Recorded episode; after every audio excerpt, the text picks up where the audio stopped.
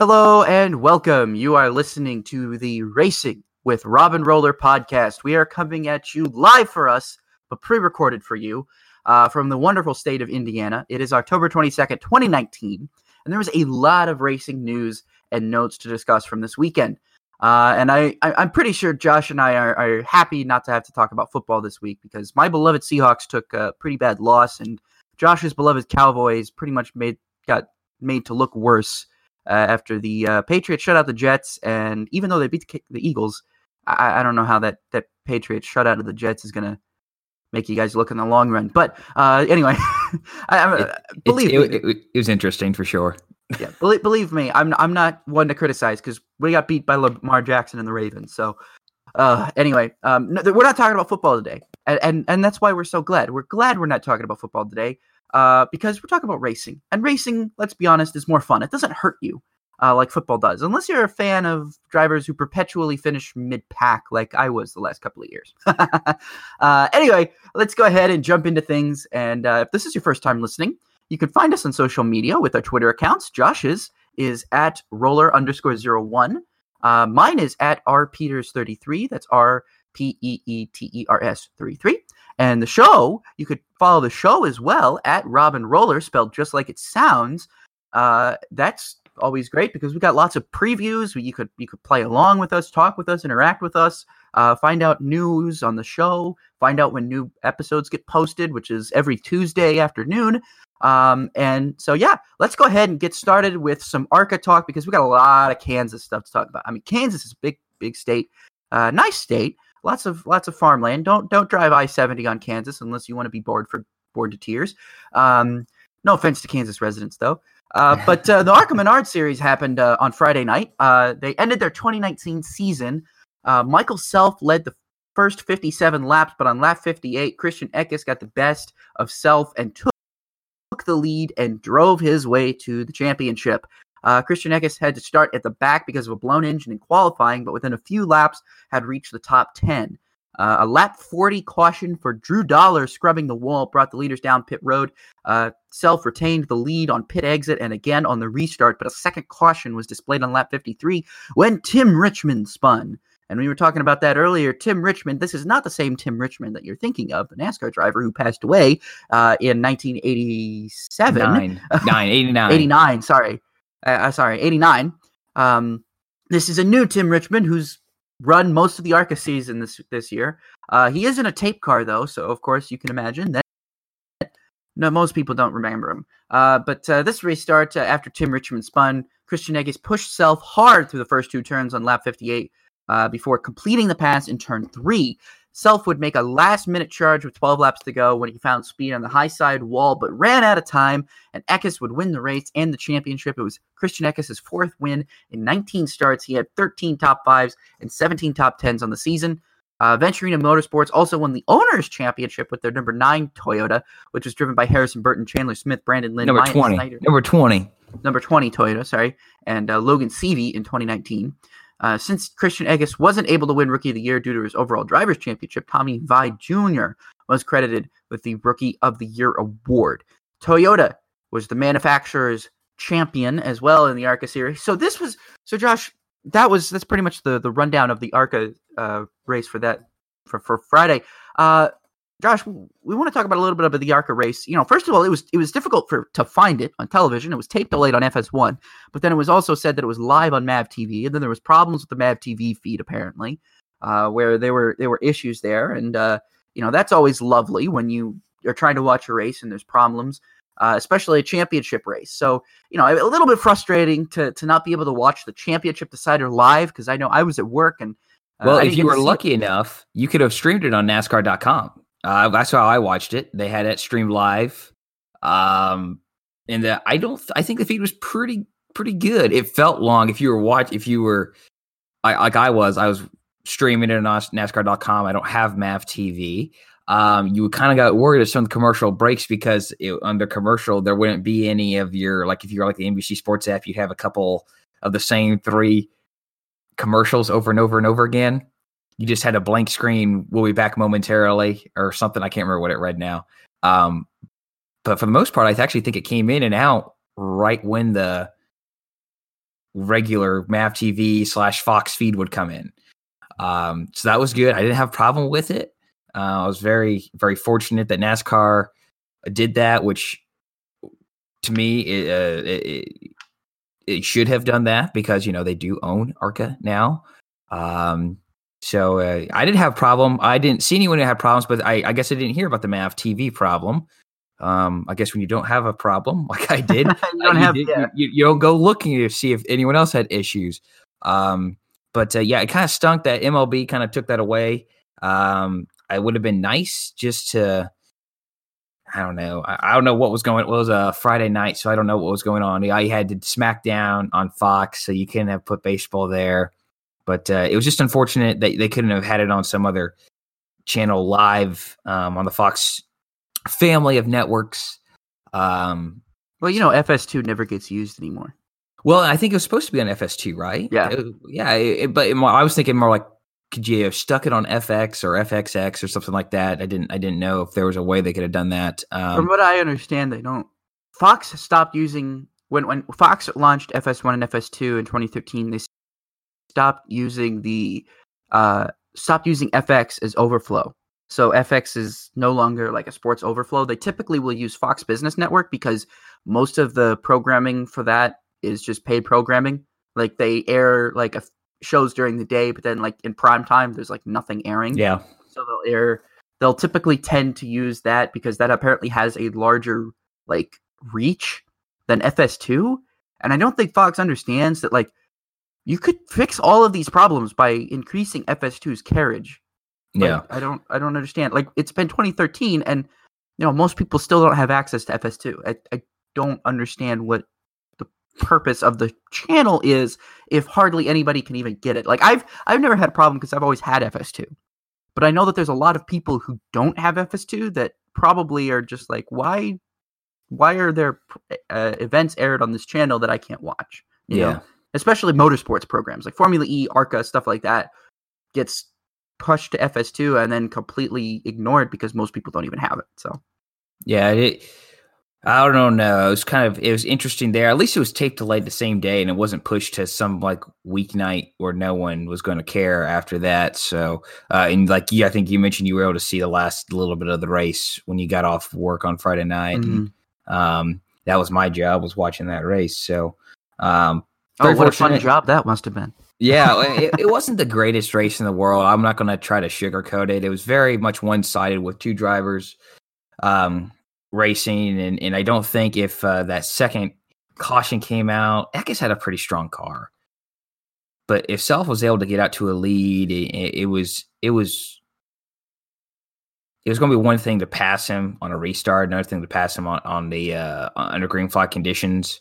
Um, it's kind of like a like, like, it looked like to me self was really trying to pin uh, excuse me Eckes was really trying to pin self down along the line and push him down and try to get him in an un uh, preferred line uh, through really the entire track until he got to turn three and and Eckes just drove away from there so um, Self was extremely disappointed after the race, as you can imagine. You know, you you you led the championship up until you know a couple weeks ago, and and and now it's uh, all all gone and you don't win the championship. And then you look back he had a couple penalties that cost him 70 points and even Eckes missed a race so he missed about on a bunch of points there.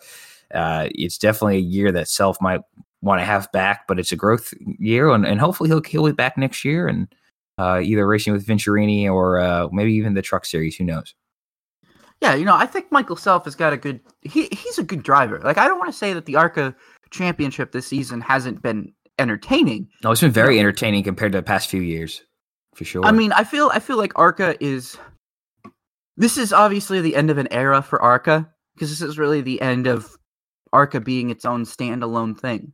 You yeah. know, where it didn't have any integration with any other series. So it's it's kind of sad to see it end the way that it is, but at the same time, you know, it's it's I looked at that race and I noticed, okay, we've got only 22 cars that that made the race. I believe, from what I could see here, that uh, we had two cars that didn't even show up and withdrew. There so was could have had yeah, 24 cars. There was a driver change. The zero had a driver change, and then Thad Moffitt in the 46 for John Corr, um, he withdrew from the race. Yeah. So Thad Moffitt didn't didn't attempt, which is kind of kind of sad because I always like Thad Moffitt. I yeah. I mean, it's it's hard to do really well in ARCA if you're not Venturini Motorsports, but you know, I like him okay. Um, but yeah, you know, it, it's just interesting because it, will be interesting to see what happens with this ARCA. And and something we wanted to talk about too is um, the ARCA pole speed was 180.355 miles an hour. Uh, the Cup pole speed, the NASCAR Cup pole speed was 178.047. Um, so ARCA was actually faster than the Cup series, except the Xfinity series was faster than both of those at 181.165 Christopher Bell's pole speed. Mm-hmm. Um, I don't know if that's a normal, if NASCAR wants that to happen anymore. Like if they're gonna like, cop, you know, cop the engines on on ARCA now and and say nope, no, no, no, no more uh going faster than our Cup guys. But it, it didn't seem like it mattered at all because I mean the racing was still meh. I mean you look at that two cautions in the ARCA series, laps, yeah. I mean two lead changes between two drivers. it's just kind of like eh uh, eh. Was yeah, it worth it? Gonna, well, in the Arca series, I think it's something I think we'll we'll address. You know what the Arca, what NASCAR will look like in 2020. I think we'll address that on a later show this year. We can get into that. I think though you need to have a few more competitive cars in yeah. the Arca series. Right now, you have the three or four Venturini cars, and there's two other cars that can uh, let me get back onto Arcus Arcus side here. Uh, well, yeah, the the 22 car for Chad Bryant, it's usually very competitive. Brett Holmes has been competitive, and Travis Braden's been competitive. So you have seven cars, and also one the 54 car for DGR. But you have seven cars, seven eight cars a race that are really really competitive. Um, I I I just. I'm not worried about the speed for there. I think it's just you got to remember the packages are completely different. You don't have uh, you know, all three three of these series that we'll talk about this this weekend, the, the packages are different. You're you're going to have, and as a result, as packages, the engine packages, the aero package, you're going to get different speeds. Um, the Cup side, when I was watching practice, you're going to have a speed that is maintained really throughout the entire lap, and where the Xfinity series would hit 185 miles an hour going into turn four, turn one, they're going down 167, letting off the gas brake and continuing on. So that again, it, it, depends on how your car's racing, how the pa- package is set up. It is something to look at. It has bothered people, but I think at the end of the day, are you looking at was the racing good? And that, that's my question. Was the racing good? Yeah, and the answer was a resounding. Eh. I think the Xfinity series, watching the Xfinity series race, seemed it was a little bit the, maybe the best race of the weekend. At oh, this track, I, at this track, I, I, I don't disagree with that. Um, yeah. I think we should we should probably start moving on so we could talk yeah. about some of those better races. Um, and actually, we're going to move on to, real quick into our our featured paint scheme because that's that's a fun one. I think yeah. we're going to have fun talking about this one because I always like, you know me, you know how I am, you know how I am. I'm a big fan of the IRL, early late '90s IRL. Mm-hmm. Um, don't know why, just how I was raised. Uh, that's just what I was raised on, I should say. I didn't really ever get a chance to watch CART, so I was always into IRL.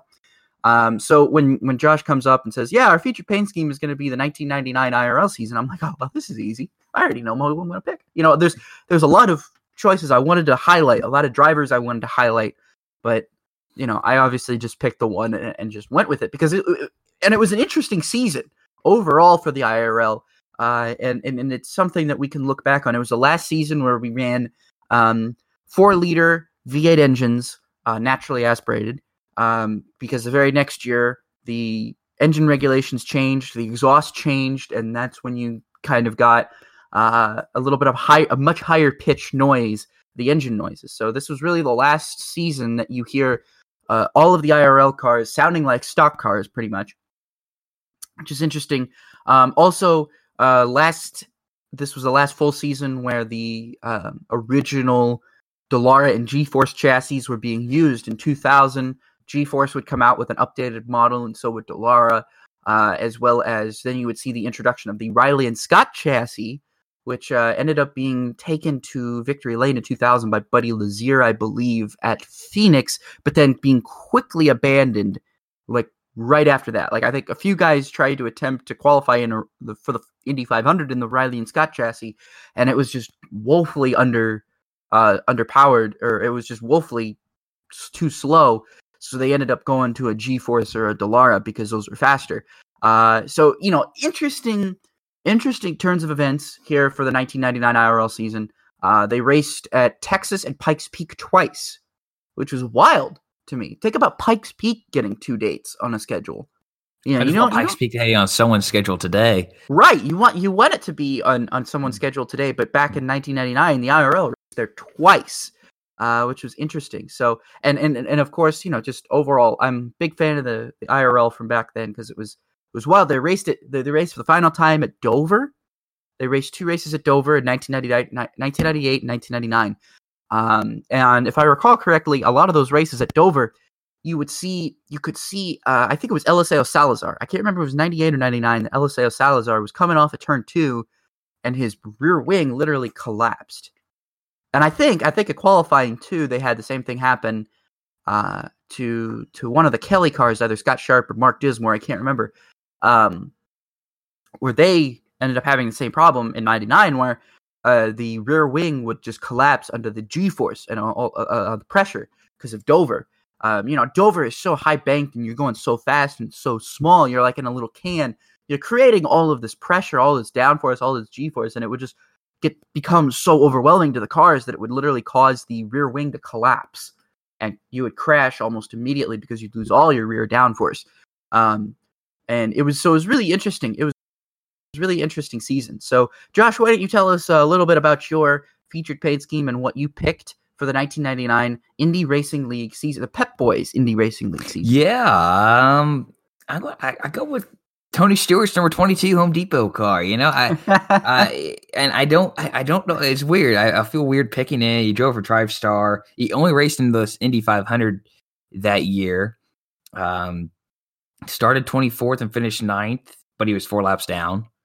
Um, it had a, you know, I like to describe the car with a base. It was a white base, and then it had the orange on the sides and the nose and uh, rear wing, and the sides and the nose kind of came to a point on the nose. If you're following me there, just mm-hmm. look it up. You all can uh, find it on the internet. There's a few pictures out there of it. Some people have even rendered it on the um, DW uh, 12 IndyCar, which looked, it, it, looked really looked really good there for the iRacing folks. If any of you uh, like to race the IndyCar, who listen to this podcast on the i uh, iRacing scene, um, but, but you know, I may have chose this because of the NASCAR connection. You know, it did remind me of that car. Uh, it made me think, um, what would this car look like if it was if he had a similar paint scheme on the uh, Pontiac Grand Prix he ran for Joe Gibbs Racing a few years. Um, hmm. uh, and, and, and, and that, you know, I mean, my personal opinion that they're different paint schemes. I think they're different paint schemes, you know, uh, I, they, they were distinct. Um, but you know, he looked good. Uh, Home Depot, uh, particularly after, you know, it was just weird, you know, after you learn the Tony Stewart history that he ran for, drove for Menards, and then he goes to run the Home Depot car, and then he comes back to the IRL and runs a Home Depot paint scheme. Um, so that was my pick. Um, it was also his second to last IRL start too. Uh, he would he would run the Indy 500 in 2001, pulling do, uh, pulling the uh, the double that day, running the uh, 500 and uh, the Coke 600. So, uh, Rob, I, I, I have to say, like you're about to say, um, I'm not surprised by who you picked. No, how can you be surprised by who I picked? I mean, look, you probably knew this was inevitable for me because you know you're looking at the number one Greg Ray fan, right? And I'll obviously pick Greg Ray because 1999 was Greg Ray's best season. I love to talk about him. I love to talk about all of his his history in the IRL, his you know his stories, and, you brought up Tony Stewart, Josh. So I will bring up Greg Ray. And, Greg Ray was actually Tony Stewart's replacement at Team Menard for 1999, um, which is interesting. So, and I'm I, I'm going to talk about the paint scheme a little bit uh, but I'm also going to bring up a little bit some, interesting facts, coincidences, uh, ironic uh, statistics that are just interesting.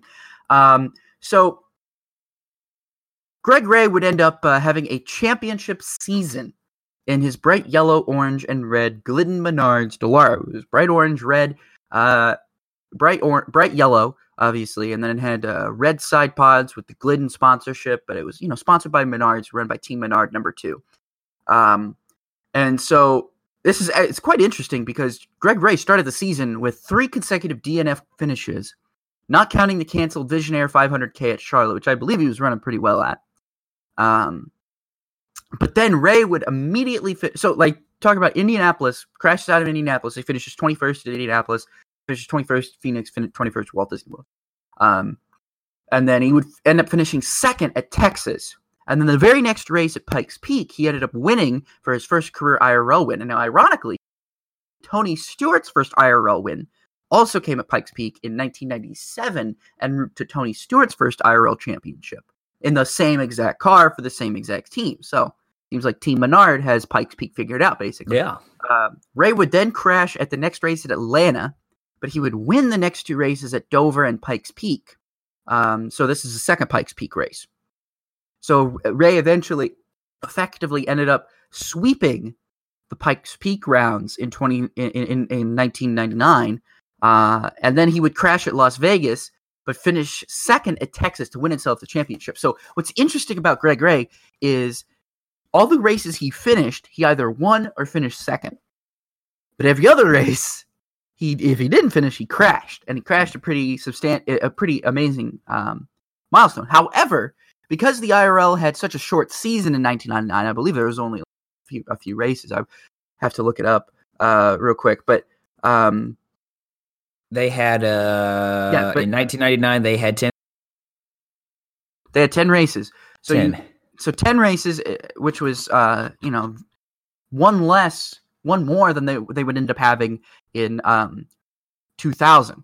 And uh, now does that count count the that, no, okay, that doesn't count the canceled Charlotte race. So they were supposed to have um, three, uh, 11 races. Now, now keep in mind of that 11th race, the Visionaire 500K that, was, like I mentioned, was canceled.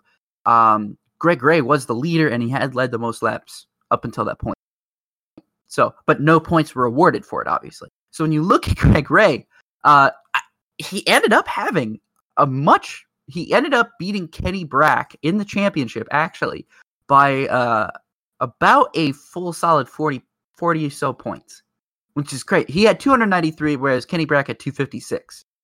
So almost 40 points, which is insane to think about, considering the fact that he didn't even finish. Uh, what what what does it say here? Uh, five races, five out of ten races. He crashed in half the races, but still won the championship. Um, and, and and why is that? It's because 99 IRL. No, no, nobody ever said that 99 IR. I mean, look, look at the top five. Let's talk about the top five. Greg Ray, Kenny Brack, Mark Dismore, Davey Hamilton, Sam Schmidt. Then Buddy Lazier, Eddie Cheever, Scott Sharp, Scott Goodyear, Robbie Unser, Jeff Ward, Billy Boat, Buzz Calkins. Do you remember those guys? Because I do. But I'm, I'm asking you, Joe, Josh, do you remember any of those guys? A number of those guys are, are familiar, yes. Uh, yeah, very unique standings for sure. All right, I got I got one for you. I'm gonna let's get down here and get some a very obscure uh, IRL drivers. Uh, let's see here. Uh, Mike Borkowski, DNQ'd uh, for the Indianapolis 500. Fun fact about Mike Borkowski, however, the very next year he raced in the NASCAR Busch Series. Yes, yes. For, yeah, for Bill uh, Davis. for Bill Davis, and Yeah. uh, was then fired because AT and T, the sponsor of that car, said he was quote tarnishing their brand image. Yes. I'm not lying about that. You can look it up. Uh, Dr. Jack Miller was also in the 1999 IRL season. Uh, Dr. Jack Miller would qualify uh, for the Indianapolis 500 to finish 31st, and then uh, qualify again for at Atlanta and finish 18th, both DNFs, because Dr. Jack Miller has the distinct, the distinct, um, uh, I guess, honor, if you want to say, of only finishing four IRL races is in his entire career spanning from 1996 to 2001. He finished four races and he entered the entire he, uh, he never finished a race in 96 to 97. Dr. Jack Miller did. He he retired from all of them. In 1998, he finished 21st at Indianapolis. Um, he finished 16th at New Hampshire's, 9th at Charlotte, and 12th at Texas 2. De- uh, retired from all the other races, and after that 12th place at Texas 2 in 1998, he would never finish another IRL race again. So good job, Dr. Jack Miller. Uh, if you're in Carmel anytime soon and need a dentist, I guess he's still practicing um, because I'm pretty sure that's what he was best at. I, I love talking about the IRL. It's so it's so strange, but we gotta get we gotta get moved on because I'm I'm going on tangents. And Josh, you're looking at me probably like heck up, shut the heck up. Nobody wants to hear about your IRL drivers. People, everybody knows CART was better back then. Ah, whatever. I don't care what you say. I, I, don't care what you. Yeah, Juan Montoya versus Dario Franchitti in '99 was so much more entertaining than Greg Ray winning the championship. Yeah, sure, whatever you. Yeah, sure, whatever. Uh, let's talk about it's the NASCAR. It's so fun to talk series. about in, in, general. It's still fun to talk about, you know, learning, and I always learn something when when I listen to you talk about that. But let's yes, let's move let's move on and let's talk about the next race, which Yoda has some surprises in it for sure. You know, I didn't expect this. You know, if you would you if you had talked to me at the beginning of the race, at, at the beginning of the day, and said, "Hey, uh, we're gonna have a first time winner in the Xfinity Series," I'm gonna look at you and be like, "Oh, who could it be?" And then and it, it, it ends up being Brandon Jones, and I'm just like, "Oh, okay." Yeah, but, I it, the theme of the last 30 minutes of that race. It really did. Sure. It really did. Uh, it took 134 tries but the wait is over for Brandon Jones as he pulled in the NASCAR Xfinity Series victory lane for the first time in his career. And a day which saw dominant cars have problems, Jones led the final 10 laps to answer the call to win at a team before uh, to win at a team before he returns to JGR in 2020 for his third season. Kansas Speedway uh, in the four Xfinity Series playoff races has never been won by an active playoff driver. Kyle Busch won it in 2016, Christopher Bell in 2017, Hunter Nemechek in 2018, and now Brandon Jones in 2019. That's interesting. It's a wild card race for them. It's almost their Talladega. Yeah, pretty much. Uh, Austin Cindric had early issues with a vibration, which caused him to pit before the stage Indy caution on stage one. On lap 70, C- Cindric tagged the back of Harrison Burton's car, which spun Burton around and into the wall. And then Cindric, and then he hit the wall and came down on Cindric, and Cindric had damage to the right front corner of the car. Uh, Burton retired the car, and Cindric would end up finishing 25th, six laps down. Noah Gragson had speed in his junior motorsports car, but had a couple of issues. First, he had issues on the pit road, uh, which pit stop, which sent him to the middle of the lead lap pack. He then he had a flat tire with eight laps to go, and he only rallied to 13th. Kind of disappointing for him. Michael Annett finished fourth, but not before bringing out the caution on lap 146 when he rode his car against the wall in turn two. Uh, a number of cars were aero loose, and John Hunter Nemechek spun out on his own. Uh, so you know, interesting. Aero loose. Nice to see. I, I mean, they pointed it out in the beginning of the show, uh, at the beginning of the broadcast, uh, just how small the spoilers were on these cars compared to the Cup cars, and it was very. And I think that made it very interesting because we saw how fast the Xfinity Series cars. They were about a full three, four miles an hour faster than the Cup Series, which is very odd and interesting to see. First of all, but second of all, just to see how they were able to race and how you know Xfinity Series. I saw a lot of people talk about how the Xfinity Series is like cream of the crop this season, this year. Yeah, and I agree I, wholeheartedly. I think it's been that way um, for the past two, maybe three years. Oh, absolutely. I, I, I mean, you make all these notes here, Josh, uh, that noting that that aero loose was nice to see, and it really quite was because that's not something that we see in the Cup Series all the time because the cars are so you know glued to the glued to the surface, glued to the ground uh, you know, you're really not you're burping the throttle, if anything, you know. Whereas mm-hmm. these Xfinity guys, I mean, you're out of the throttle for you know a good co- portion, about a quarter of the the the corner, and usually the guy who gets into the corner uh, gets back into the throttle is going to be the bravest guy. Yeah. So just just overall interesting. Um, so with 17 laps to go, this is the thing that this is the thing that, that caught a lot of people, and we're going to talk about this later because I want to talk about this. Um, Garrett Smithley slides up into the lanes of leader Chase Briscoe and second place Christopher Bell, which results in a wreck. Smithley was done, but Briscoe and Bell would soldier on. Briscoe would finish third, while Bell was 12th. Smithley took responsibility and said not to blame his spotter. His spotter said that he was telling him that the leaders were coming in to go low, but Smithley never got the message. Smithley told reporters the medical center he was on 70 laps tires just riding out there. Oh my god. Which is it, it's just kind of one of these deals where uh, of course, you know, I think we need to it needs to be addressed. Okay, why didn't you get the message? Was there something wrong with the radio? Was there a transmission issue? 70 lap tires. But but that's the that's the reality of this series. I've listened to a, a number of, of people talk this year, and it's like, you know, they buy tires. You know, some of these teams just buy old tires from Cup teams or other Xfinity teams, and they go out there and to complete the race, they may be out there with one or two sets of tires. Where the Junior Motorsports, Joe Gibbs Racing, the Team Penske's, the Stewart Haas's of the world, they have the four full sets for the race, and you know going out there on seventy lap tires. Um, you know, just trying to finish, get the best finish they can. Should an issue arise with someone else late in the race, like caution takes out 10 cars, all of a sudden you get bumped up. If you are within a if the within enough laps, you get those 10 extra positions, you get the 10 extra positions worth of money. It's the reality of the economics of the series, um, which is not going to get the attention.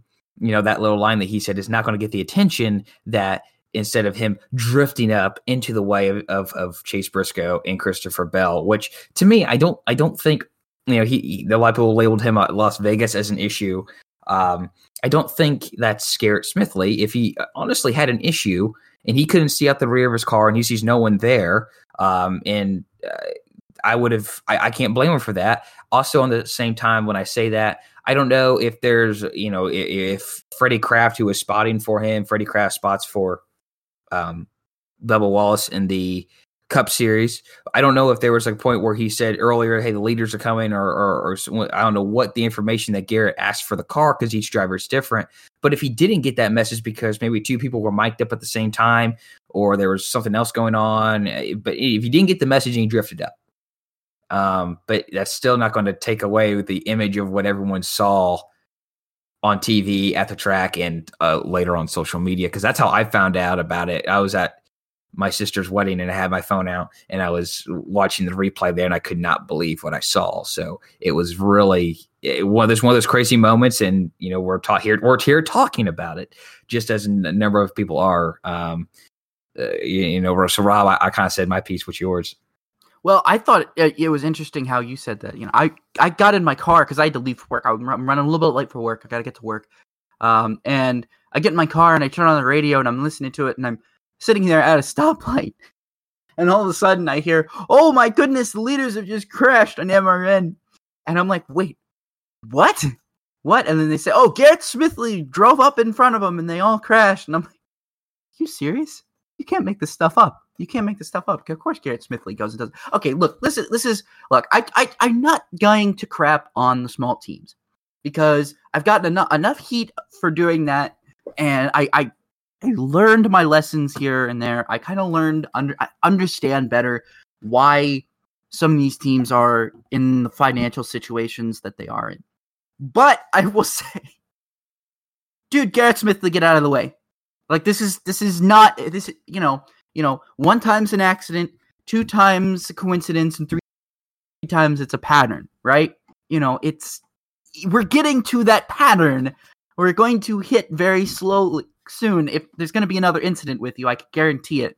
Just not getting out of the way and crashing the leaders. Look, if you are a lapped car, I, I, I get it. It's frustrating, and I understand it's frustrating, and that's fine.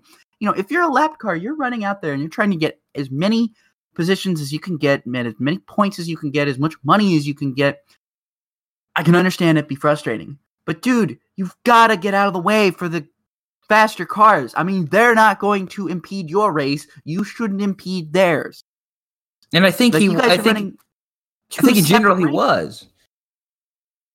Well, just, this is a situation where this is again with Garrett Smithley. Like this isn't look, you can't. you have to listen to your spotter. You have to be aware of your surroundings too. And I understand if the spotter if the spotter can't relay a message to you, then that's that's one thing. That's that's you know uh, uh no fault of your own, no fault to anybody else. But dude, you got to be aware of your surroundings too. You've got to be able to look in your mirror and say, "Oh my goodness, we've I've got cars coming at out up on me at about 20 miles an hour. I should probably go low." Yeah. I should probably go low. And that's the one um, thing I think there's a hole in, in, in this story is is that you know he wasn't relayed the message there, but was there when you told before, hey, the leaders, you know, like two laps prior, the leaders are exiting turn two, you're entering turn three. Next lap, the leaders are halfway down the back stretch, you're entering turn three, and they're going to be on you on the front stretch. You know what I mean? Mm-hmm. You know, so I think that's a problem there.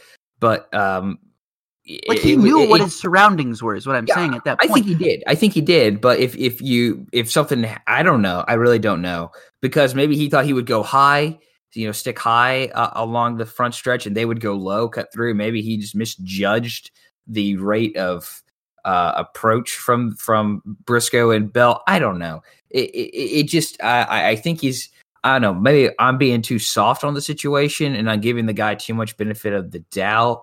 Um, but it, it, it definitely he definitely got vilified a little bit on on social media, at least on Twitter, uh, which which a lot of people get vilified on Twitter and they don't necessarily deserve it, but they. Yeah, it, it was just no. I think it was just so much. It, it was compounded that it was the two leaders. I think that's what made it worse. And you know, you go back to Las Vegas and his issue with Kyle Busch in the closing laps of that race. Um, you know, that was that was an issue of whole. He held his line. I don't think long at Las Vegas. Um, but I think I, I think I remember, remember bringing up that we didn't know the whole story of what was high to his spotter in that race and what was high to Garrett Smithley and what was necessarily relayed or what was relayed to Kyle Busch. Um, so it, it, it's just an interesting situation for sure that is going to be talked about this week. Uh, and will probably be discussion uh, this off season a little bit too. And I and, and, and let me say this too: it's the only thing that's going to get bigger for this team uh, for these teams in the Xfinity and Truck Series. And I don't know. Well, ARCA Series uses a different tire, so it won't be an issue for them. And the and the in the Pro divisions next year won't will use a different tire as well. They already are using a different tire, but when NASCAR switches to a tire, the 18 inch tire in the Cup Series, they're not doing that in the Xfinity or Truck Series right away. Um, so they're not going to be able to get tires from the Cup Series. So where are they going to get these tires from? These these small teams either going to have a bigger issue with the tire issue because if you have fresher tires, you're going to go faster, right?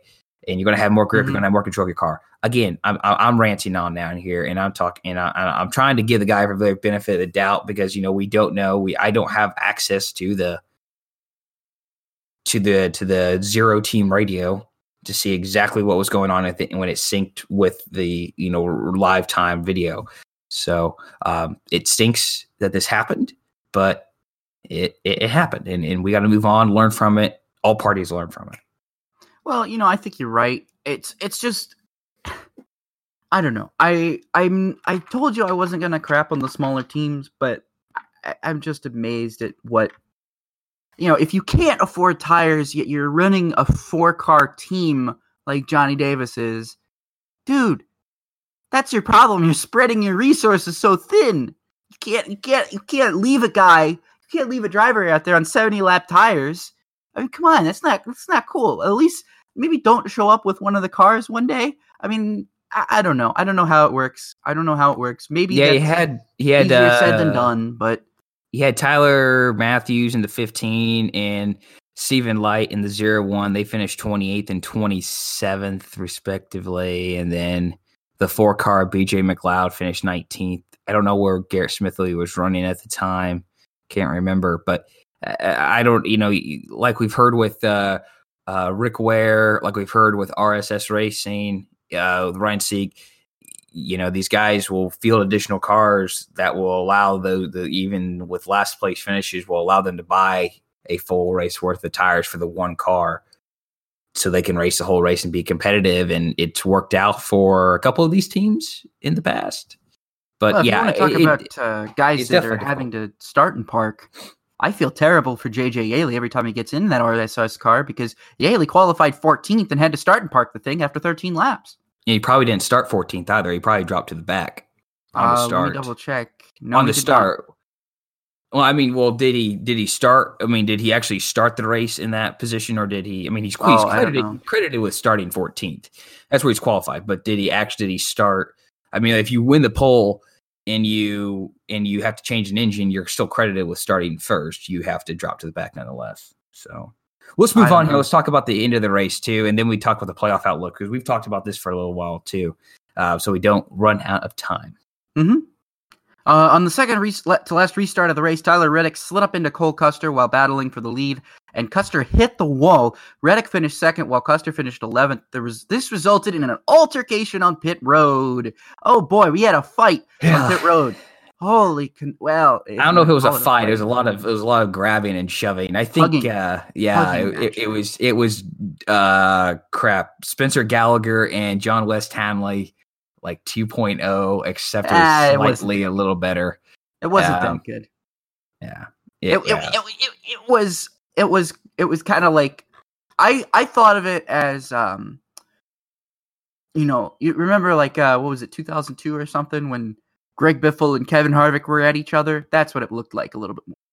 You know, where it was just like, you know, you're one guy is shoving the other guy, and then the other guy is shoving him, and you know, they're they're just grabbing onto their their fire suits. They're not really like doing anything. They're not throwing punches. They're not doing any. They're not going yeah, it, for the takedowns. They're just grabbing each other's you know, grabbing each other by by the collar and just shaking them. You know. Yeah, it, it was it was not a good looking fight. Let's put it that way. I hope they don't use it in promotion yeah, we they're don't want to be promoting to. that. Yeah, they're going to, but I don't want to. So the uh, you know, like in like you mentioned, you know, Jones held off Reddick and, and and Briscoe for the win. And what's the playoff outlook? Uh, yeah, let's take a look at the playoff outlook right now because uh, we've got some, you know, uh, first round, anything can happen. We got Chase Briscoe, or excuse me, Christopher Bell is uh, still uh, your points leader. He has an 11 point lead over Cole Custer, and then Tyler Reddick, he's got a 12 point lead over. So he's only got a 12 point buffer from uh from back to third. But then Justin Allgaier is 47 points back. Chase Briscoe is 49 points back. Michael Annett is 59 points back.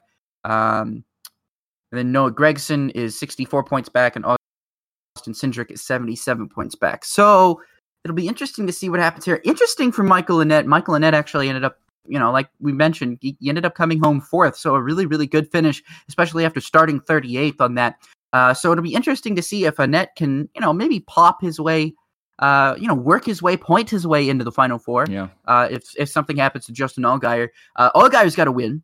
Um, Allgaier's got to win, po- plain and simple. The dude's got to win. Cindric has to win. I don't. I, I, he has to have something go. Cindric has to really. Win, yeah. I think Cindric will run better than Annett and Gragson over the next two races. But the problem is he's thirty points back from the cutoff line, which is Allgaier, and he's and uh, um, and that's that, that, that's that's I think that's too big of a gap to make it all the way to to the top four by at Texas and ISM Raceway. Again, anything can happen. We've seen that in these playoffs. We saw it on Sunday, as we'll talk about. But there's definitely Cindric is on is on the hot seat after having two really big issues, and no one else really had big issues who uh, on on on Saturday. So, um, yeah, t- tough for him, and it will be fun to watch. This has been this is an exciting playoffs from the Xfinity series. Oh, absolutely. I think that um, you know, I think for Cindric, Cindric's in a must-win situation. Allgaier's in a must-win situation. Uh, and I know that sounds crazy to say that I think Allgaier's in a must-win situation because he's sitting fourth, but you know, the, there's a beehive behind him for yeah. Gall going for that last position in play in the final championship four. And considering the fact that Christopher Bell has basically got about 50 points, a buffer, a, eh, you know, second and third right now are kind of decided. You know, yeah. Cole Custer, Tyler Reddick. It's just going to be so difficult for anybody else to get into that Final Four without a win. And they're you know? well within the ability.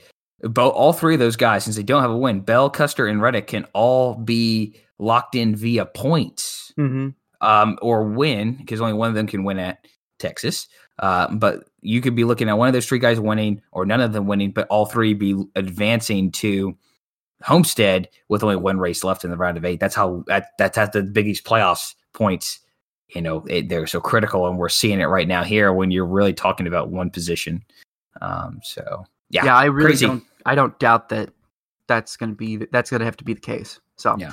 Um, interesting, interesting, interesting, interesting. Always interesting to talk about these playoffs, especially since you know there was a, a an article re- released uh, by Jenna Fryer talking about the playoffs and how it all happened, and you know you could say what you want about the playoffs, you know, whether or not, you know, NASCAR was in the right or in the wrong to, to do this. But, you know, hey man, it's made the la- it's made these last couple of races really, really exciting, especially when you're going up against football.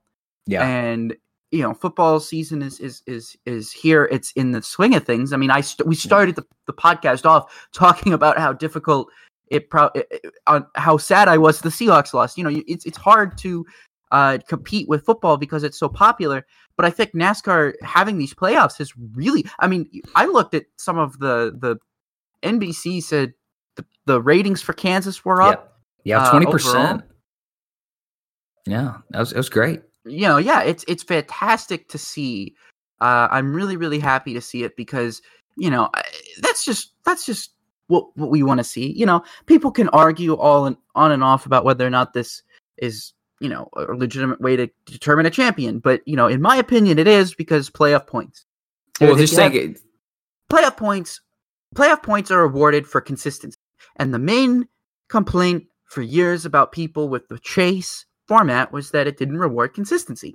Now it rewards consistency and we're seeing situations in which look at this the top four i'm looking at the non-playoff standings and i'm looking at the playoff standings. The top four in the playoff standings are the same exact as the top four in the non-playoff standings now they're they're different Reddick leads the, the points over Christopher Bell and Cole Custer and Justin Allgaier. But dude, it's the same top four. So you're talking Yeah. about the, the top four most consistent drivers going to be able to run for a championship at the end of the, the season. I Yeah. don't see a problem with that, dude. Yeah. That's that's fine with me. So you know, I love it. I love it. I love the drama that it's bringing, and I love the drama a lot because when, when we get into talking about the Cup Series, there's a lot of drama that that that ended up happening this week. So let's talk about the rest of the best real quick because there was a, some news and notes we were going to talk about. Uh, there were some driver announcements this past week following our last podcast. Ricky Stenhouse Jr. will be going over to JTG Daugherty Racing to drive their second full time injury. So basically, we're just swapping. Uh, Buescher goes to Roush. Stenhouse goes to JTG. So we're just ride swapping there. Uh, the number and sponsor will be announced at a later date. I'm going to assume it's going to be 37, sponsored by Kroger. Um, I'm kind of low key hoping for the 59. Because that's I- what I- they ran. That's what they ran in the Xfinity series. Bring that back and just little little throwback. yeah, I, I know. I know it's weird, but that's just low key what I'm hoping for. Oh, I've always hoped that if if a 59 was going to run, that it would be a uh, Leavine Family Racing second entry. But That's that's, just me. Uh, s- Other driver being re-signed was Clint Bowyer. He will be returning to Stewart-Haas Racing in 2020 for a fourth year in the number 14 car, which is good because you know it's not like you could say Clint Bowyer has let anybody down. I mean, dude's dude was still in the playoffs. Um, and you know he's he made the playoffs. You know, eh, so what if he hasn't won this season? It's It's been a it's been a rough year for Stewart-Haas Yeah. in general. it's been really rough. Unless your name is Kevin Harvick, you're Yeah. you're just having a rough season. I mean, Even then, it was rough for him until about mid July. right. Yeah. So, uh, you know, in my opinion, I, I mean, look at how Eric Almirola has not had the same season he had last season. No, Um, Daniel Suarez has had some good runs, flashes of good runs, just like Clint Bowyer has, but just they just not haven't been there. And then you got Kevin Harvick, who's just perfect for some reason, and Yeah. I don't know why. Um, anyway, so the last major rides up for grabs right now are the Stewart-Haas number forty-one. Uh, it is expected that either Daniel Suarez or Cole Custer will be in the car. I'm pretty sure Cole Custer is going to be in the car. I love Daniel Suarez to death. I loved seeing what he was doing on Sunday, but money talks, dude. And I know he's got money, but wins talk, wins, wins talk, too, more. and that's Cole what. Custer's got seven Xfinity Series wins, and Suarez only had what one or two in Yeah. his tenure. So Yeah. um, and that's just the way things are. Uh, Mm. but anyway, the second ride is the number thirty-eight for Front Row Motorsports, which David Ragan will be vacating when he retires from full-time Cup competition at the clu- conclusion of the season. So, you know, if I wanted to say anything, I think at this point, if Ford likes Suarez, because I guess Toyota didn't like Suarez all that much, but if Ford likes Suarez, if Ford likes Suarez, they'll probably work to keep him in a car in a Ford, so he'll probably slide into that 38, which would be Yeah. fine because then he'd probably have full sponsorship from Arris, which would help uh, that that organization overall. Um, but you know, I, I I don't know. We'll just have to see what happens. It'll be interesting. Uh, there was there was some cra- also there was some crazy stuff. What what the heck happened? Of some people were saying that like re- driving the number three car cursed the weekend. Like Richard Childress driving Dale Earnhardt's car like cursed the weekend because there was I don't buy that. I don't buy it. It's it. This is all coincidental. I don't buy. it. I don't know. I'm one to I'm one to believe in in sports curses. I definitely believe in sports curses, hundred percent. Um, NASCAR community was thankful after four hauler drivers were okay after two separate hauler incidents occurred on the way to Kansas Speedway. First was Colleague Racing's number 10 hauler crashed off the road, and then JTG Daugherty Racing's number 47 hauler caught fire. Colleague Racing was assisted by uh, technical partner RCR and JTG Daugherty Racing used technical partner Hendrick Motorsports for assist- assistance this weekend to get their cars prepared for the race. So, whew, crazy, crazy stuff Yeah. is happening this. Oh, and then and uh, by the way, did, did I did you find out that uh, Greg Galding had a random allergic Yeah, uh, reaction and, and yeah, had to land the plane that was taking him to Kansas and what the heck was going on down there? Um, and we got other news, not NASCAR news, not NASCAR news, but Super Formula news, Pato O'Ward and Jüri Vips news. You know I like talking about these guys. You know how I am. Big fan of Formula One feeder series racing, uh, European single seater racing. Uh, so Red Bull has decided that Jüri Vips, who was, I believe, the runner up in the F3 championship this season, um, will be replacing Pato O'Ward it's in Super Formula. Now, uh, for, for this race weekend at, at, at Super Formula. So this weekend, uh, Jüri Vips will be in, in, in the car. So it says, I'm, I'm going to read a little bit of the article here. It says, uh, with his F3 campaign over, the Estonian driver will head to Japan to compete in the final round of the Super Formula season, taking over the place vacated by Pato O'Ward. O'Ward had joined the Japanese series only three rounds earlier as a replacement for the ousted Dan Ticktum, who Red Bull had been grooming for a possible F1 debut in 2020 before dropping him from his youth driver program mid-season. The Mexican driver initially struggled to adapt to Super Formula machinery without testing and failed to escape Q1 elimination for two rounds in a row, but scored his first points at Okayama amid an overall improved showing. O'Ward had previously expressed his desire to continue racing in Super Formula in 2020, but his replacement Vips plunges his future of his Red Bull ties into doubt. Red Bull Motorsport uh, advisor Helmut Marko uh, visited Japan in August to discuss the energy drink brand's future in Super Formula. It is believed that Red Bull will continue to field two drivers in the series in 2020, with Vips being considered for a full season drive. The other seat could be retained by Lucas Auer, who has enjoyed an impressive maiden campaign in the BMAX Motor Park team, including a podium finish at Sugo. So,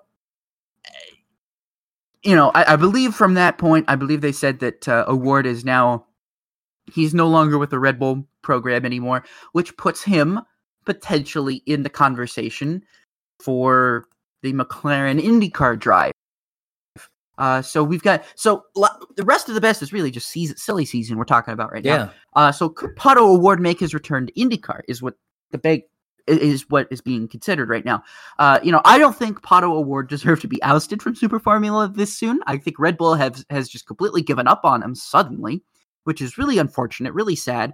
Because you know, like I said, you know, like the article that I just read said, he was doing pretty well, uh, and he had been doing well in the la- most recent um, round. But you know, for the se- season finale, they just they just took him out. I can't understand why they decided to do that, but it's unfortunate because you know I think a lot of people really wanted to see Pato O'Ward do do well uh, out there over there in Europe. But you know it, it's just hard when you're being baptized by fire out there. You have no idea how this new car that you've never driven before is going to handle any of that. It, it I can imagine it was probably frustrating for him. So that is the rest of the best. Let's talk about the Monster Energy NASCAR Cup Series because we've got oh you know about 45 minutes left in the show let's go ahead and talk about monster energy nascar cup series and what can only be described as a chaotic race after lap 254 it was on that lap that the race and playoff picture was turned upside down. A few laps prior uh, to that ryan blaney had previously hit the wall hard before his tire began to shred. So blaney's tire shreds right? And then the caution comes out. Yep. so uh you know, so caution breaks out, br- brought down the lead lap cars for fresh tires. Uh, Chase Elliott, who had been, who had just been having difficult times, he was on, he was, he was almost going to be eliminated. Like if Brad Keselowski made up some positions, Chase Elliott was was was as good as out. So yeah, Chase as they were running. Yeah, it was gone. Chase Elliott had to drive his tail off in order to get anything out of this this race. And he was on an island, and he was on an island. Like he was like four seconds from from seventh, and he was four seconds ahead of ninth. He had nowhere to go, and Brad Keselowski really had no more positions to lose himself. Um, uh, for based on how fast he was running, even though he wasn't great. It was a, it was a, it was looking like you know with 13, 14 laps to go, the it was the playoff picture was set, and then you have a tire shred. absolutely um you know that's just how fast things can change and how fast things can happen you know a race isn't truly over until that It's checkered flag over. falls um and so after the restart, Chase Elliott made his way up to second, and he was hunting down Denny Hamlin. He was course- going for him. I mean, he was going for him full throttle. I mean, he was gonna it, it was gonna be win or checkers or records basically, almost for him. Um, and then with three laps to go, the entire wheel comes off of Bubba Wallace's car, and he Yeah. spins and collects his Matt Matt Tifft. So we got overtime. Overtime's coming up, which is inevitable, right? Cautions break breed cautions. They just do. Uh, so the whole reel comes off. I think they said like a, a housing or hub failure caused that problem for uh, Bubba Wallace. So it wasn't like a loose wheel entirely. It was just like a, a failure on the axle, I guess, uh, which Yeah. is unfortunate for him. So uh, Brad Keselowski and previous free press cars comes down come down pit road. So Keselowski, he's got he's got fresh tires now. He's gonna he's got basically two laps to save his season, right? Yeah, and he's only got a few points to make up. I think Yeah. he had like He two had or three pass- positions. he- He had to pass a couple of cars. So, you know, it, it seemed like at that time, all right, Keselowski, keep pushing. If Chase Elliott wins this race, you're you're, kind of up a creek without a paddle. But you know, you if Chase Elliott doesn't win, you control your own destiny at that point. So he comes down, and then the first lap, and then so so this is the thing that I was blown away by was we get we take the green flag, and we complete almost the lap uh, when Daniel Suarez crashes, hits Brad Keselowski, and slams the outside wall, uh, and, and, and collects a couple of more cars. Uh, but I could have sworn Hamlin crossed the start finish line. I could have done that too. I'm like, uh, are we sure Hamlin? I was like, this race is over. Like, there's an old saying by the great Bill Weber: "The caution is out, the race is over." I was that's what I thought there we were saying, gonna have. Yeah, The caution is out. The race is over. Right? Apparently, no. Whoever replaced David Hoots up there has the fastest finger in the West because he just because boom right Boom. like what what was like a few inches before Hamlin crosses the finish. Line. He line- had a half a car line. length. They had NBC showed a great shot. They had half a Hamlin was half a car length from the edge of the start finish line. You know, he doesn't have to cross the start finish Mm-hmm. line. He has to just eclipse like a you know the the barrier. You know, break break the, the break the plane like in football. All you had to do was break the plane of the start finish line. Half a car length away, the lights fully on. The race is not over. We're going to have another overtime. I was like, oh my gosh. I know, and and so I'm sitting there thinking, and, and I remember like we were waiting, and I'm like, okay, surely they're gonna call this race, right? Yeah, it, it- that's what we that's what they're doing. I think they had to find it like okay, we had to find conclusive evidence that he didn't cross this Yeah. line. I mean, it wasn't and- it wasn't an obvious thing. because I think NASCAR was just.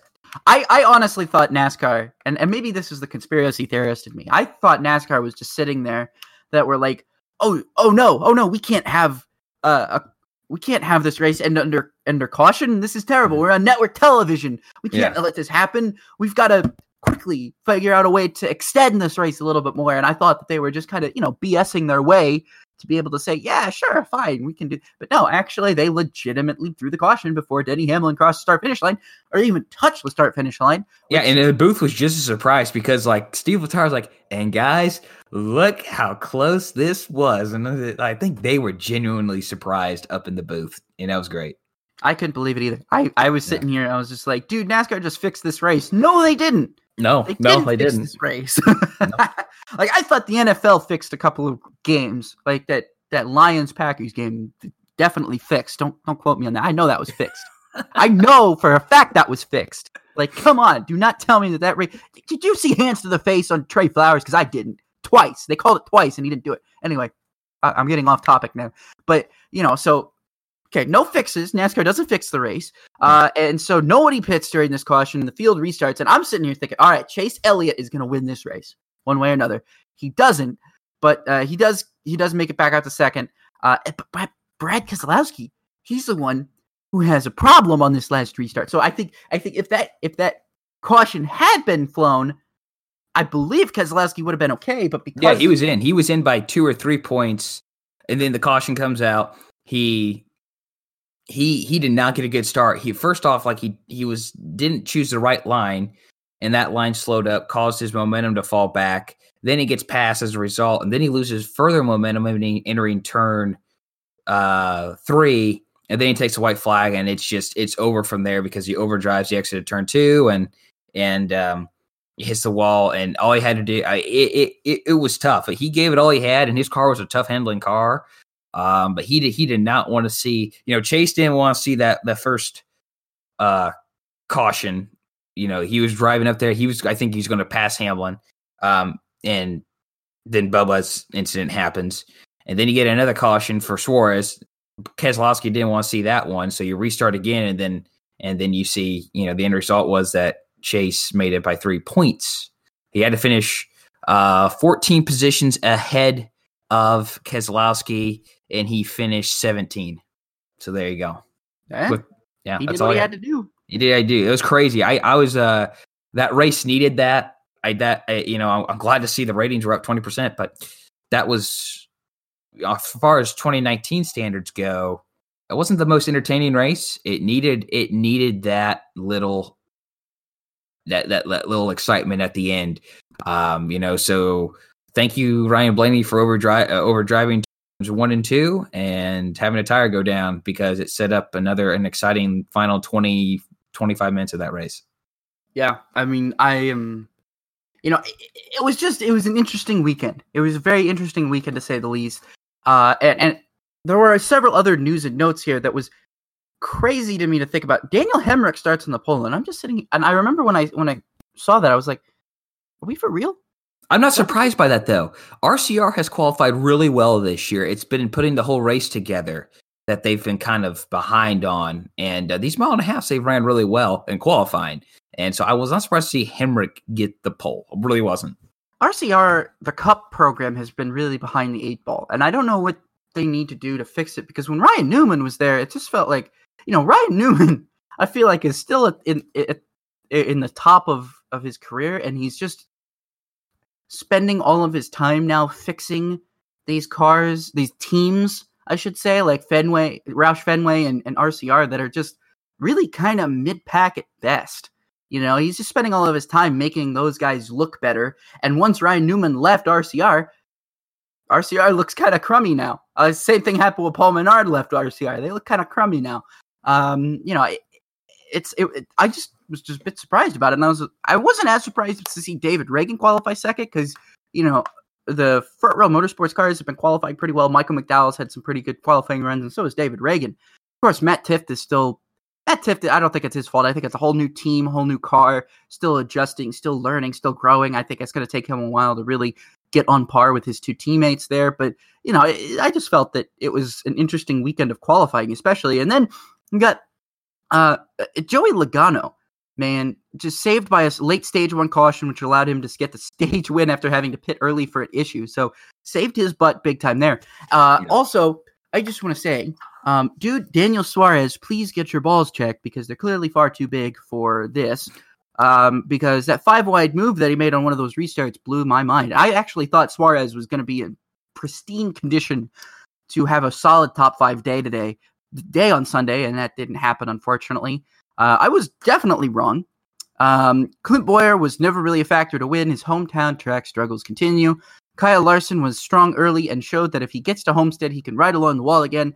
I'm scared if Kyle Larson gets to Homestead. I, I would be scared if I'm any competition if Kyle Larson gets to Lo- Homestead. I don't care who you are. Nobody is going to be able to beat him.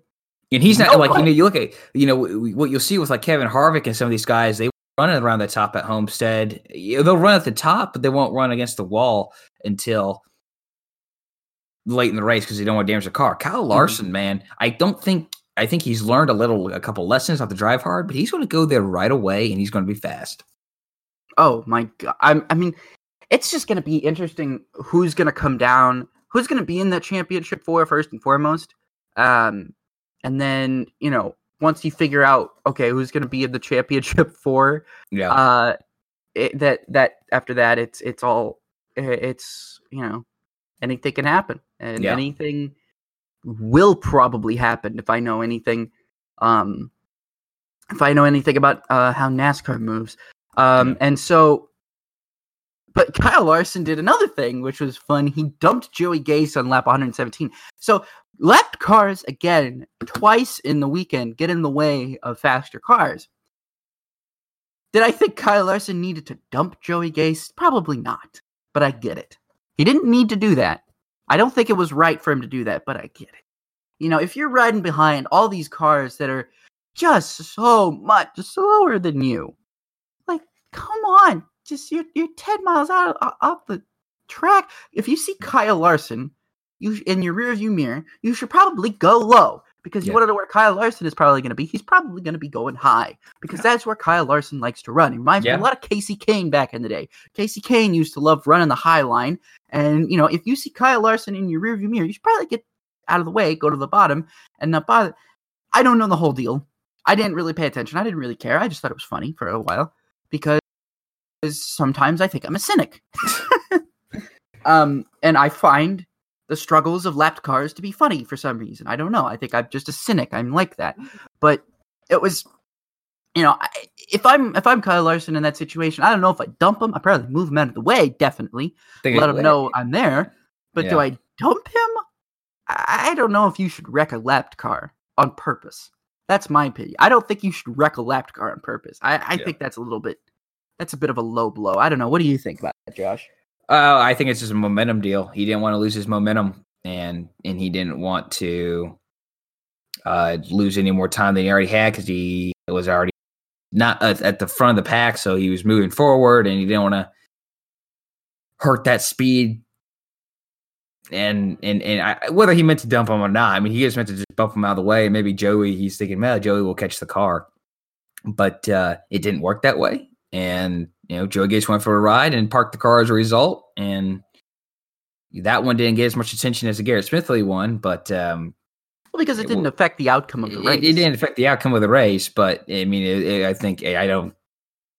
I think if, if anything, it deserved a little bit the same, but I don't know. I, I didn't. Again, I don't have problem. It's racing. It's racing, folks, and and whether he meant to dump them or not is a whole other deal. So I'm just interested to look at these playoffs because you know you have Kyle Busch who's plus 18, Mark Truex Jr. is plus 14, Denny Hamlin is plus nine, and Joey Logano is plus two after the restart. Kevin Harvick is minus two. When was the last time? Kevin Harvick was minus two or minus anything going into the playoffs. I don't know. Uh, Chase Elliott's minus six.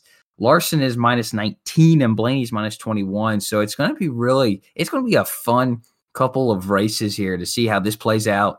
You know, you got Chase runs, runs well at Martinsville and ISM, Harvick's an ISM god, Logano, um, he, he, I think he can win anywhere in a mile and a half. Denny Hamlin is eh, having the best year of his career. Truex and Kyle Busch could win anywhere. They both Kyle Busch is in a little bit of a slump right now, though he's had speed. And then That's you the look thing, at Kyle, yeah. Kyle Larson and Ryan Blaney, where you know Blaney's won at Texas before in the Xfinity Series, and Larson's what I think won at Texas too in the Xfinity Series, or at least a mile and a half in the Xfinity Series. So it's going to be it's just going to be an interesting. Again, you could have two. I think in a lot of people's eyes, Larson and Blaney were surprise winners in the Mhm. round of twelve. they were so- for me. Yeah, so, so for them moving on is kind of taking spots away. And and you know, when we look at her predictions, you know, I predicted by this time Newman, Almirola, Bowyer, uh, Bowman, Jones, Larson, Byron, and Blaney would all be gone. So I got eight, six of the eight right, and you predicted the same eight would be out. So we were both thinking on the same level there, but we both had as a result um, uh, Kurt Busch and Brad Keselowski moving on and and I think that just kind of shows that you know we're we're, we're we pay attention to this enough, and, and despite how seasons had gone, the experience level in the playoffs, that Larson and and Blaney wouldn't be moving on. So I think that's what what could we see a surprise person or two in the championship for? I don't know. So it's fun. I, you know, that would be that would be surprising because I think when when I made these picks, when I was making the picks like uh, last month or two after Indianapolis, I was sitting there thinking I was more looking at trends, like historical trends of how these uh these championships tend to run and usually it's the guys who are the most consistent so i picked the most consistent guys and it turned out that oh anything really and truly can happen where you know some guys might be consistent all season Yeah. but not just consistent enough not winning enough to actually stay in contention for the championship so mm, yeah, and both our championship fours are still intact. I had Oh, Kyle. Busch, Harvick, Hamlin, and Elliott. but uh, You looking at the round Busch, of eight Harvick, Truex, and Logano. looking at the round of eight i'm actually no longer super like You're sold on confident about my championship four picks Yeah, yeah. Oh, I, I was about to. I was about to ask. You know, what are you sticking with your championship four? that that you predicted? Are you are you wanting? I mean, you can't change it, but if you could go back and change, what what what what, what are you thinking? Who are you thinking right now is going to be in the championship four in in three weeks? I'm not. I'm not. I'm not. Tr- I'm not ready to change it yet. I'm still. I'm still going to keep it. I'm still going to keep it because we haven't seen anything about this round. Um. But uh, whew, yeah. Um. Well, for me, I think if I were to make a change, if I were to make a change, I uh, I gotta I gotta be thinking about you know substituting Harvick out, and if I were to substitute anyone, I think I'd put Larson in, and it. But it will be fun to watch. Again, anything can happen, and uh, I Martinsville is going to be a teller because a number of guys in that round of eight who can win at Martinsville and has shown they had speed at, at, Martinsville uh, over the past few years. So oh, it's going to be exciting. Get dumped at Martinsville. Who doesn't get? I mean, yeah. Where's the tempers going to fly? Are we going to have an issue where there's, you know, are we going to are we going to have a, a, an issue like with the Hamlin Elliott issue again? Or are you going to have an issue like last year where it was a bump and run? You know, yeah. are we going to see something like that? Because look, I don't care. You can't race Martinsville in the playoffs, and it's going to be amplified next year.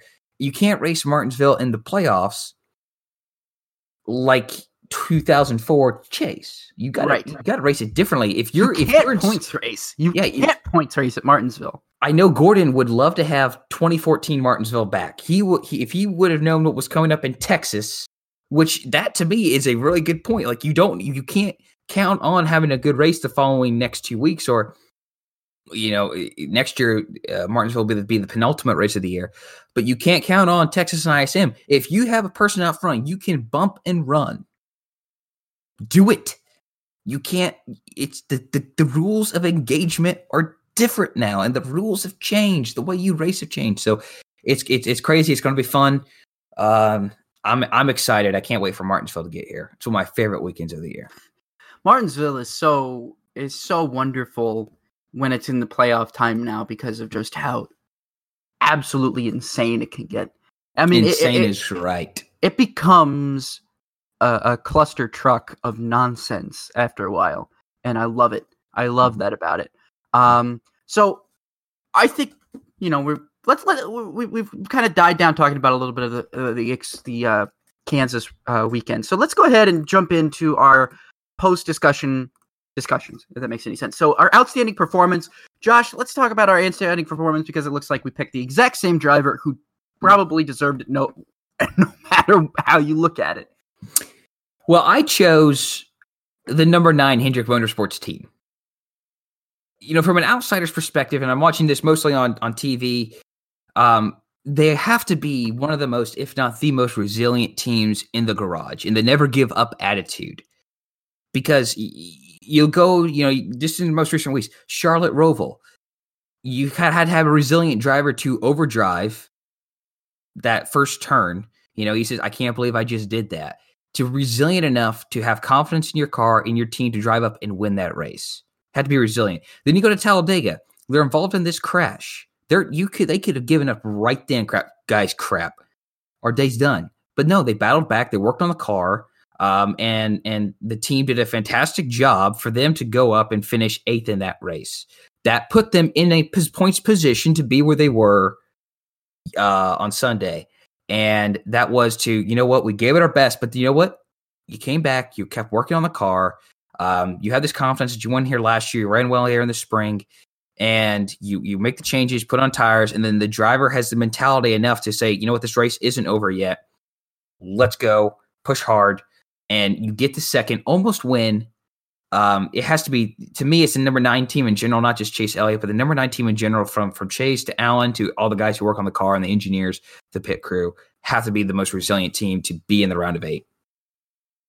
Hey, hey, I, I, I can't, I can't disagree with you. Like literally, I, I was sitting here, and as I, as I was thinking to myself, I was like, I was, I was actually thinking to myself, who stands out? Who stands out to me? And I'm going through all of the results and I'm going back and I'm watching some of the race uh, again. I'm just like, dude, you, you can't not give it to Chase Elliott. Like, I mean, I know that there were some drivers this week who definitely deserved a shout for some, you know, better oh, than yeah. average finishes. Like I, I Michael yeah. Annett Michael Annett was one that I was thinking about. Like, dude, finished fourth. Like, good job for him. He saved his uh, season pretty much. He did everything he needed to do in order to, to hang in there. Two But- two top 15s for JTG Daugherty Right? in their in their week. Yeah. Especially, yeah, after the week that they've had. But there's something about driving your tail off when your season's on the line and actually getting it done hmm that kind of put Chase Elliott above above the rest. Uh, I, I I mean, if it was not for Chase Elliott driving as hard as he did, all three Hendrick cars would have been eliminated in that playoff round, which would have been horrible. That would have been unheard of. Like you would like imagine like all four Gibbs cars getting eliminated or something. You know, Yeah. that's just that's just crazy and wild to think about. And, and that's for some reason hasn't even been a big talking point. Like people are not mentioning that William Byron and Alex Bowman didn't make the cut. You know, they're not mentioning that. Uh, but if it wasn't for Chase Elliott driving his butt off, and it wasn't for a little bit of luck with Harvick falling back, we would have been talking about all three Hendrick cars being left on the outside looking in. And I, I just think that you know Chase saved not only his team season, but his entire owner's season. He Yeah. saved his own season. I mean, just great job by him. Great job by him, and I'm I'm giving it to him. Yeah. I'm giving it to him on that. Uh, so I know you said it was okay that we picked the same guys. I don't have a problem So- we pick the same guys. I picked the same. if you guy. believe I- it, if you, if you think we think the same guy deserves outstanding performance, you got to give it to him. You can't. I just, think he does because I looked at all the races from this weekend, and uh, you know there were there were some really really good second place choices. I'm oh, not yes, there was. Yeah. but Chase Elliott was the one dude that just. What more can you say about him? I mean, Yeah. he's taking. I mean, Hendrick. I, I would think that Hendrick would be doing better by now. Like Johnson should have five wins. Bowman should have more wins. Byron should have a win by now. Elliott should have more wins by now. But they're obviously struggling, and I don't think that's uh, any from any shape or form a, a secret that the Hendrick cars are struggling I don't think compared they're to the previous seasons. No, no, no. I'm I- saying compared compared to, previous previous seasons, seasons Yes. compared okay, to like 10 years ago they're struggling Yeah. you know maybe you know compared to three years ago they're not struggling they're probably doing a lot better but compared to like where they were 10 years ago yeah they're struggling Well, you got to get Um, up there. Yeah, you would think these. I don't think um, Jimmy. I don't know. The the relationship with Chad and him had had come to an end. Okay, there's only so much you can do with the way they were talking with each other. The cars may be a little different for him, and then you have you know these guys, these young guys, because Chase is still young. He's fourth season, fourth playoffs, third round of eight appearance, by the way, um, in his career.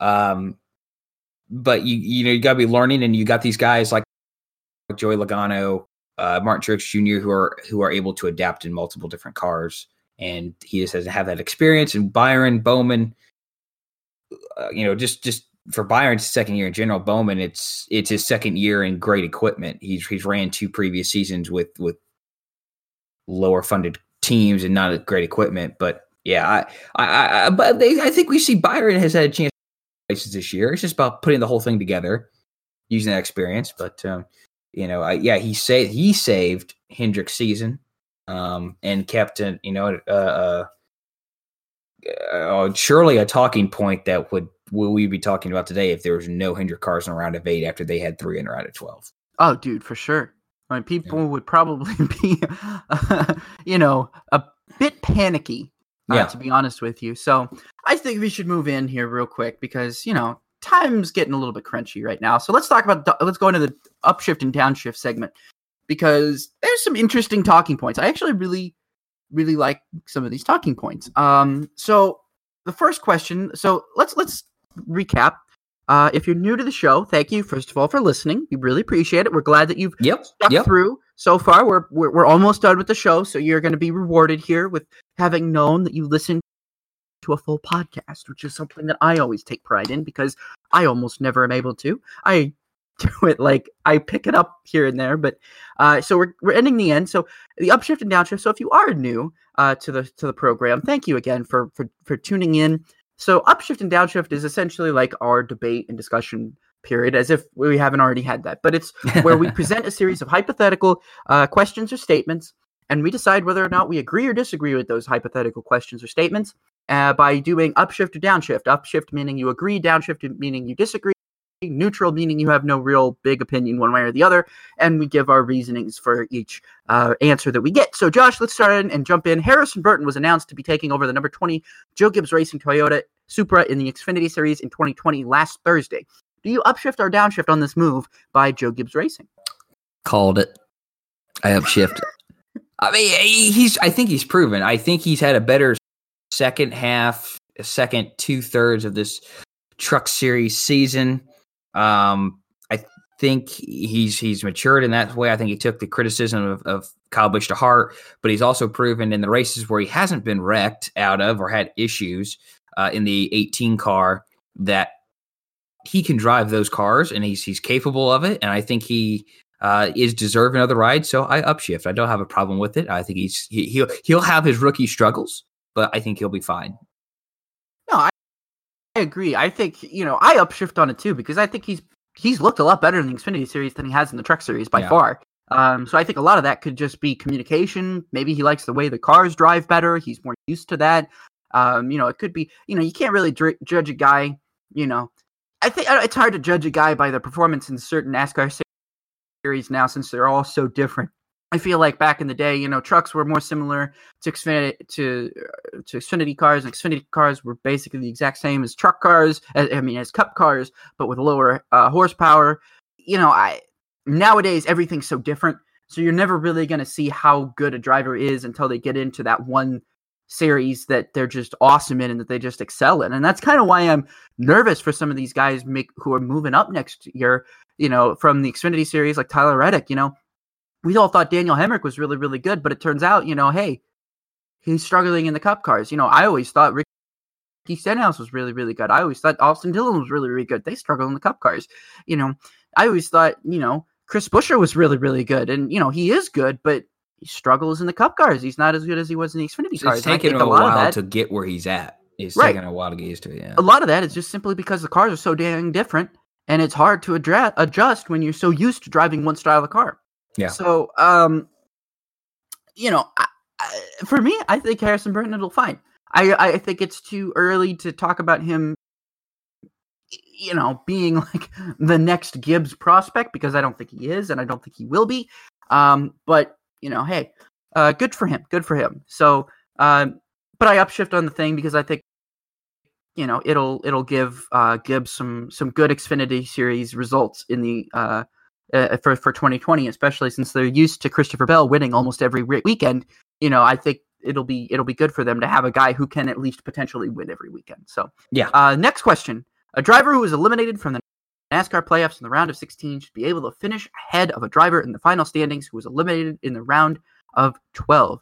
So essentially, what this is saying is we take away all those reset points that we gave them, and we just say, okay, now you got as much points as you had back in Indianapolis, but we factor in your your your positions uh based your your positions based on how you finish through the playoffs. So, uh, do you upshift or downshift on that kind of idea, Josh? honestly, I just never really liked it. I, I, I, think if you're eliminated in the round of 16, you should, your final point standing should reflect that. So you can't finish worse than 16th, but you can't finish better than 13th. Um, I think that's part of the stick and ball mentality creeping into my mind. Where you know the NBA, you're eliminated in the the uh, the first round of the playoffs. You're eliminated in the first round of the playoffs, but then again, you don't play anymore after you're eliminated. NASCAR, you're still racing the the play people who first off didn't make the playoffs and people who are eliminated from the playoffs continue to race. I think they do it for from that standpoint, but also sponsorship. It gives you something else to race for. So fifth place is still pretty coveted position to win. Um, but uh, I, I just think that I don't know. Maybe I take this too far, but I guess I downshift on it. I think you your your final position should reflect on where you were eliminated whether that was eliminated from the playoffs before they were even be started or eliminated throughout the playoffs. I mean, I get it. I don't think that um, you know someone like Erik Jones needs to be able to finish fourth. Do I wish that Erik Jones could finish higher than where he is right now? Yeah, absolutely. Because I think what ended up happening to him was really unfortunate. But yeah, you know, I'm actually a bit more neutral on this. You know, I understand where you're coming from, and I agree with it. The other, on the other hand, I also the idea of being able to kind of work your way up through. Uh, you know, if you say if you get eliminated and you were ninth, being able to finish maybe sixth is going to look a heck of a lot better at the end of the day on your resume than it's Oh, yeah. than Oh, finishing yeah. ninth. And being able to do that would probably be a lot better. So, you know, mm, um, I'm, I can tell you're struggling. I'm struggling with this one. I'm struggling with this one. It's just so hard. I've got to go into neutral because I think I'm okay with whatever. I'm okay with whatever. I'm okay with this. I'm okay with the way it is now, but I'm also okay if they decide to change it as mentioned in the question. So, Yeah. next question is one that's quite fun, quite fun and interesting. Formula One and Hard Rock Stadium have reached an agreement for the NFL Stadium to host a custom built track in 2021. The joint press release from F1 and Hard Rock Stadium said with the estimated annual impact of more than $400 million and 35,000 room nights, the Formula One Miami Grand Prix will be an economic juggernaut for South Florida each and every year. Do you upshift or downshift on the agreement being reached, Josh? Yeah, I upshift. I think it'd be great. Um, you know, the United States is a great market to be in. Uh, it's a great town to be in. For from Miami, there's all tons of people there. It's always a vacation town. Um, you know, now it's. I think the vote is this week. I think the vote for the council, the, the county council, is this week to approve it. Um, you know, to me, I think when you talk about the money side, I I think the money should talk more than the people complaining. I don't think there's enough people complaining to say this. And let me just say this for people who are in these neighborhoods, you put up with a Super Bowl and it's pretty lou- rowdy and loud for about a week too. So, uh, and, and this is going to happen, you know, there'll be a year contract where, you know, it might be three, four, five years that this race is going to be in every single year. And that's money, you know, you don't have the Super Bowl every year. So it's good money to bring in. Yeah, do it. I like the idea. I like the circuit. Um, I think it's gonna it, it's a neat backdrop. So yeah, I upshift. Good good choice. I like this choice circuit better than their original plan uh, last about a year ago uh, when they unveiled that race racetrack. Maybe a little longer, but I like this one better. So I upshift. Yeah, I like it too. Um, I have really no issues with this whatsoever. I think it's great that F1 wants to be more in uh, more in America. Do I wish that they would invest more in permanent circuits like Circuit of the Americas? Absolutely.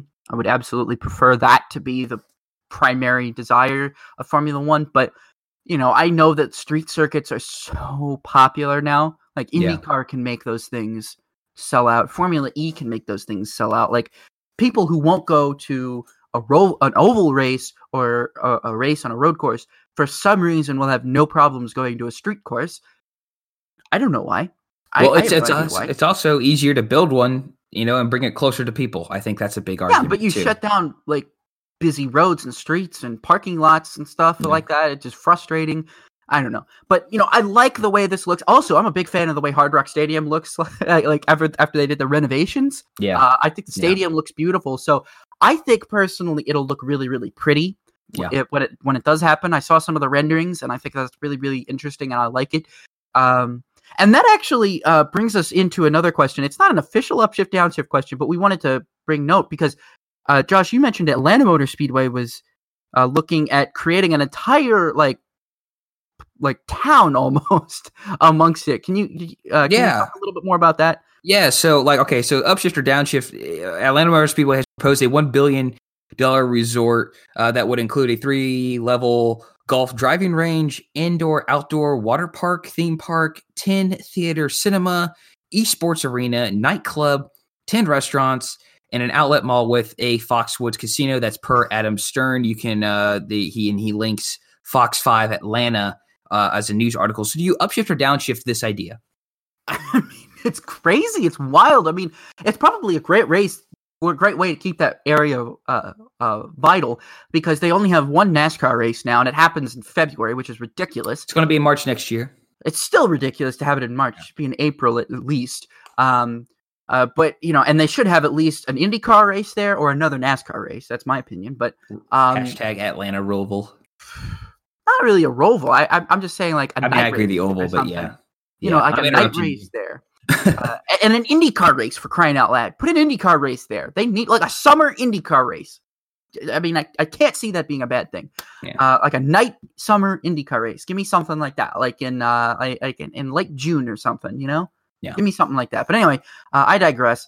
Um, you know, I I think it'll be cool. I think it'll be really neat and interesting to see. Uh, I, I don't know if it's going to turn out the way that they wanted to, but I always feel I always felt like it was Atlanta's condo project or whatever, the hotels or something where that's uh, on the front stretch. I always thought that was really really cool. Like, I always personally thought that was like one of the coolest things in the entire world. So I think this is probably a situation where Atlanta's just trying to be a really really cool track, and this is just a way that you know that's going to happen, especially when NASCAR keeps screwing them with dates, and NASCAR keeps taking a date away, and then and then moving their dates, and then one date's a, a day race, now it's a night race, now it's in February, now it's in March, and just get some consistency going there. Get people to come around there for for more than just the race day. I think that's that's real great. So. Yeah, yeah I, I, I like it. Um, I I mean, uh, I might have failed. I failed to. It wasn't this tweet. I forgot about it, but you know, it is. It is kind of this kind of little you know the the contingent on whether Georgia allows casinos or not. Right now, they don't allow casinos, but I like it. It's a multi-purpose facility, um, and I, I assume most of this would be run through Speedway Motorsports. Um, so you know, if you're able to bring people to your property for for more than just the race, and that you know, you got a water park, you, you got things for family to do there. If you have hotels, you know the family stays there goes to the you know goes right goes watching races on saturday goes to watch a movie on saturday night comes back watches the race on sunday you got the water park um, that you you know and if atlanta gets a better date later in the year uh, should they do that or you know what i mean there's mm-hmm. many things to do keeps this facility multi-purpose facility you know that's what exactly what nfl stadiums nba arenas mlb ballparks to an extent do you have able to have multiple uh, things happen at that track. So I upshift the idea. Right. That's what you have to do nowadays. You have to ha- have multiple races at a venue and you have to have multiple events to happen. You can't just build a racetrack and have one race a year like you used to be able to. Yeah. And everybody would come and then it would sit empty for, you know, 363 more days of the year. But That's nowadays, yeah. you just can't have that anymore. That no. it's not sustainable like it used to be. So, uh, next question is a bit of an interesting question. I actually like this. I wanted to delete it because I thought it was stupid. No offense, Josh. I know you made these, but I didn't. Uh, but actually, I think you'll be surprised by my. I think you'll be surprised by. I actually kind of like this. So Kansas may have had an exciting final twenty. So for most of the race, he was kind of lacking excitement. Okay, so that's what Josh. Again, Josh wrote this. So um, I thought I thought the race was I more exciting than normal. But in general, in general, people thought it was. Ugh. I maybe should have worded that differently. I, I, I, disagree with what other people said. But anyway, um, should Kansas look to convert one of its two dates going forward to the Roval course it is? Which, by the way, and I want to know, I, I, I asked this question the other day. I was like, have they used that course since 2014? Because it's really not a Roval. Like Charlotte Roval is a Roval where yeah. it's technical and it's tight and it's difficult.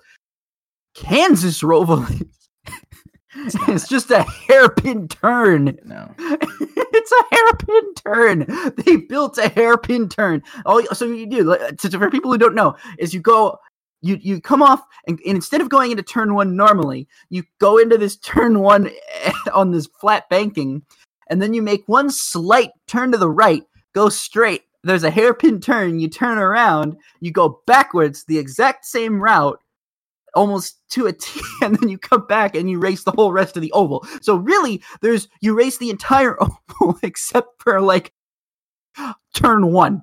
Basically, yeah, it's not really even a roval. Yeah. It's not a roval. So my my answer to that is a hard downshift. Josh, what's your what's but but you know, I would like to see the, the the road course used more, just not for NASCAR. I'd like to see them use that road course a little bit more because it's amusing to me that they actually tried to pass that off as a road course when it's not. I'm sorry, it's not. It's a hairpin turn. It's one, two, three turns. You can't build two turns in the infield and call it a road course. Uh, yeah, I downshift too. I just want to see what you would say. I mean, no, I think I if I if um no, I downshift. I don't. I don't. I've expressed this before. Um, I'd rather see Kansas. Sorry, Kansas, but I'd rather see them lose a date and it go to Road America. If we're gonna have, I don't, I don't, I don't think in in, in Kansas. No, I just don't. No downshift. It's, it's not a. Of course, you could have modifications. They could do modifications if they wanted to go that route. Spend money, fix it up, make it a little more challenging. Add a chicane on the backstretch. I don't know. They could. You could always make changes, but even if they were to, I would I would be against it. So now I downshift. All right, that's probably the best way route to go.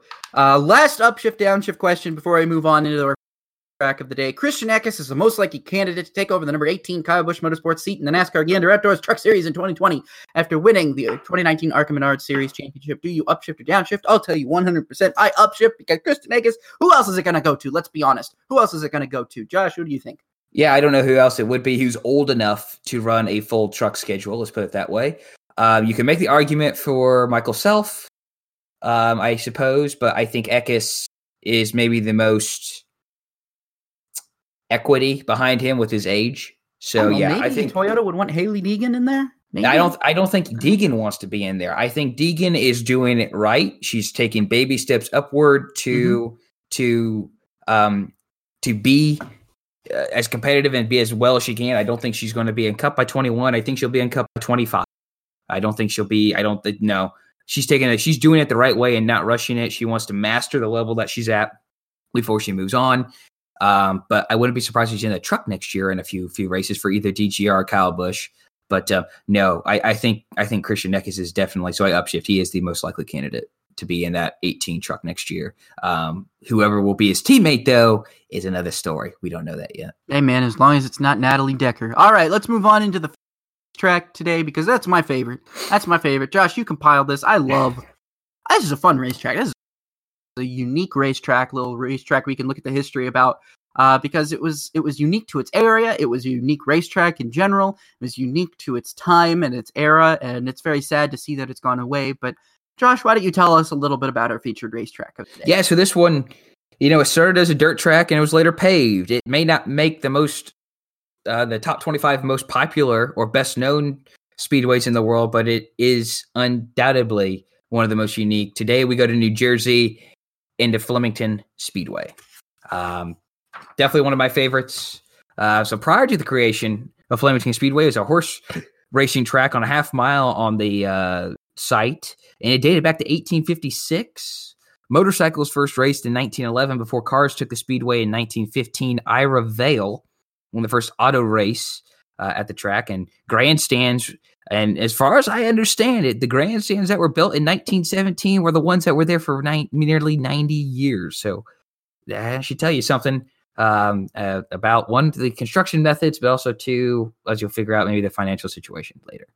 Um, racing uh, became a highlight at the Flemington Fair, and once lights were installed in 1955, weekly racing arrived at the track, um, and it stayed there really throughout its the remainder of its life. Um, it was a square, and it was you know it, it was a square shape, and it was like that r- from the time the track was built in 1915. Um, it was a square, and it was increased to uh, five eighths of a mile, and banking was added in the four Turner uh, tor- uh, corners in 1967, as well as it was widened a little bit too. Uh, as you can look at uh, satellite imagery, you can tell that. Um, following the 1990 season, dirt was paved over. Prior to that, they had dirt modifieds and even winged and sprint cars raced there. Um, but that era was over once the pave uh, the paving job was done. Um, speeds increased as a result, and some serious accidents really took place and injured several drivers. And I saw one where, including uh, Ray Evernham, was even injured there. The uh, NASCAR owner, Jeff Gordon, three-time crew chief, a championship crew chief, Ray Evernham. Uh, so they improvised with a really unique solution. Large foam blocks were added to the corners to help soften the blow because even though it was a square, it really acted like a, just one big circle one big circle. That's how these guys would race it. Uh, most most cars would race it. If you watch a truck race, that's how they race it. Um, so uh, number of stock car events took place once the paving was done. The K&N Pro Series East visited there for the uh, first and only time in 1991. The Revere Travel 200 was won by Ricky Craven. Two other top level NASCAR drivers were in that race. Jimmy Spencer finished 18th at their starting 18th and crashing. Uh, Ken Schrader started second, but finished 21st with rear end issues. Current spotter for Kyle Busch, Tony Hirschman, was also in the race. He started 17th, but finished 16th after crashing. Uh, the NASCAR Whelen Modified Tour traveled to Flemington a number of times, first from 1991 to 1992, and then from 1996 to 1998, twice in 1997. Mike Stefanik, who we just lost a few weeks ago, uh, won both modified races at Flemington in 1997. ARCA traveled to Flemington once in 1999. The great Frank Kimmel won the Summit Banks 150. Bobby Gerhart was second. Bill Baird, driving for Ken Schrader, finished third. Um, in stock car, stock car terms, it was probably best known for the Gander Outdoors Truck Series, which made uh, a few four trips to the Square, as it was known. Flemington was on the inaugural Truck Series schedule in 1995 as race number 14. DEI's Ron Hornaday Jr. won, uh, driving the number 16 Papa John's Pizza Chevrolet CK. Uh, the race had 25 trucks and was extended for what was overtime back in the day from 150 to 151 laps. Rick Carelli finished second. The eventual champion Mike Skinner finished third. Jack Sprague driving the forgotten number 25 Budweiser Chevrolet truck. Uh, and Dennis, uh, that was for Hendrick Motorsports. Bill Sedgwick finished fifth. The only Dodge in that race was driven by Dennis Setzer. He finished 21st after crashing. Uh, they went there three more times, as mentioned in 1996, 1997, and 1998. Uh, each of those races saw 30 trucks in the race.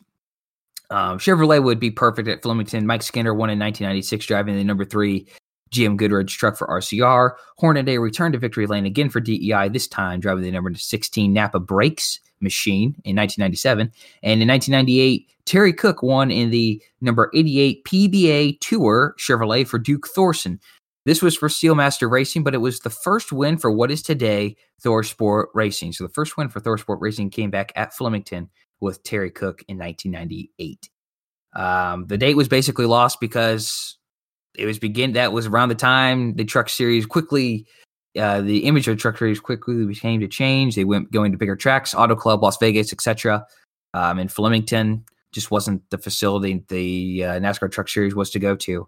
Um, sadly, following his paving, the track lost money, continued to lose money, um, and the track closed in November 2002. As they were losing money, it, you know the track needed upgrades, and it never got it, so it looked really run down, really bad. Um, it was eventually sold to developers and demolished in January 2005. Um, so very sad. Is you know getting a unique track. I like unique tracks. We've lost a lot of unique tracks. Um, in in in America at, at the least, to say the least. Um, and, and Flemington is right up there in my books with uh, you know Ontario, Nazareth, uh, Marchbanks, Walt Disney World, as we just you know track we've just a couple of tracks we discussed already uh, this year.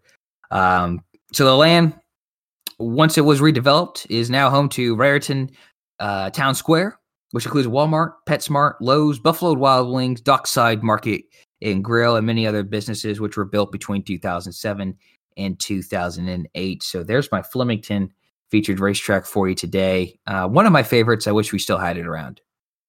Yeah, no, absolutely. It's a very unique racetrack. It's very interesting to watch some of the races there. Uh, a little bit fun. Uh, actually, I believe that it was included in uh, NASCAR Racing 3 with the expansion pack that had uh, the truck series in it too. So you were able to race that, and it someone converted it over to NR 2003, which is how I've raced it.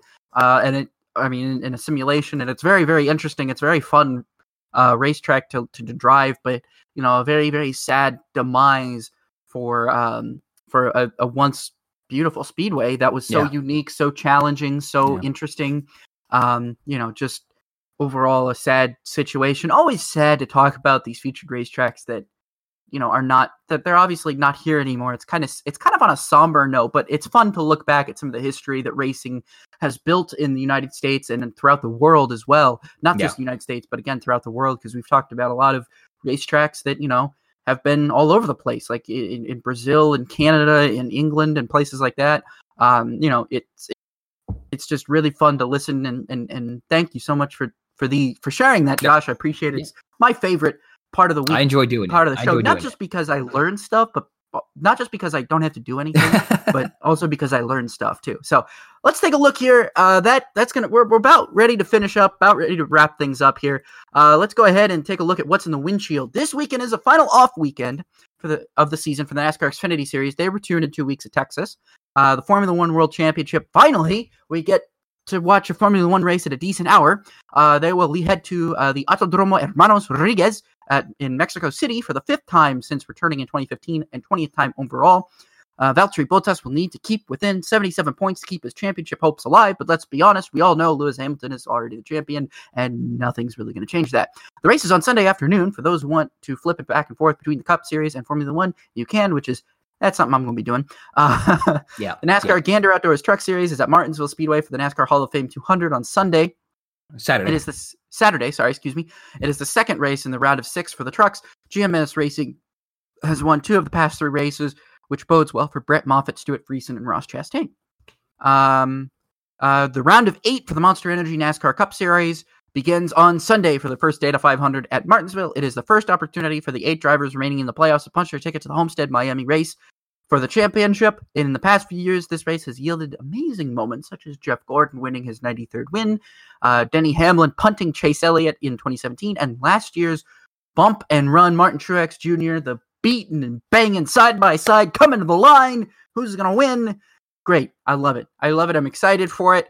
Great weekend of racing coming up this weekend. Also, Super Formula races this weekend, too. We mentioned that a little bit earlier in the show. So, if you're a big fan of uh, F1 feeder series like I am, hey, you got a little bonus race too uh, happening this weekend. So, hey, thank you so much for listening. If you enjoyed today's podcast, remember you can find Josh at roller underscore zero one on Twitter and myself at rpeters33 on Twitter. And if you really, really, really like the show and are, are hoping to find out when we're going to record our next one, going to be next week on Thursday. I'm going to give you a little spoiler on that because it's every week on Thursday.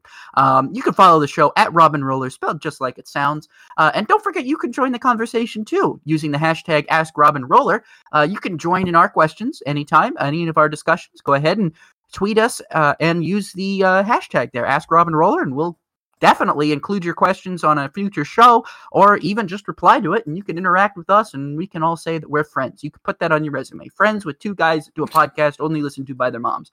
All right. Um, thank you so much again for listening. We'll be right back next week. So until then, uh, you know, enjoy your your week, enjoy your race weekends, and um, we will see you next week. So thank you so much and uh, have a good night. Bye.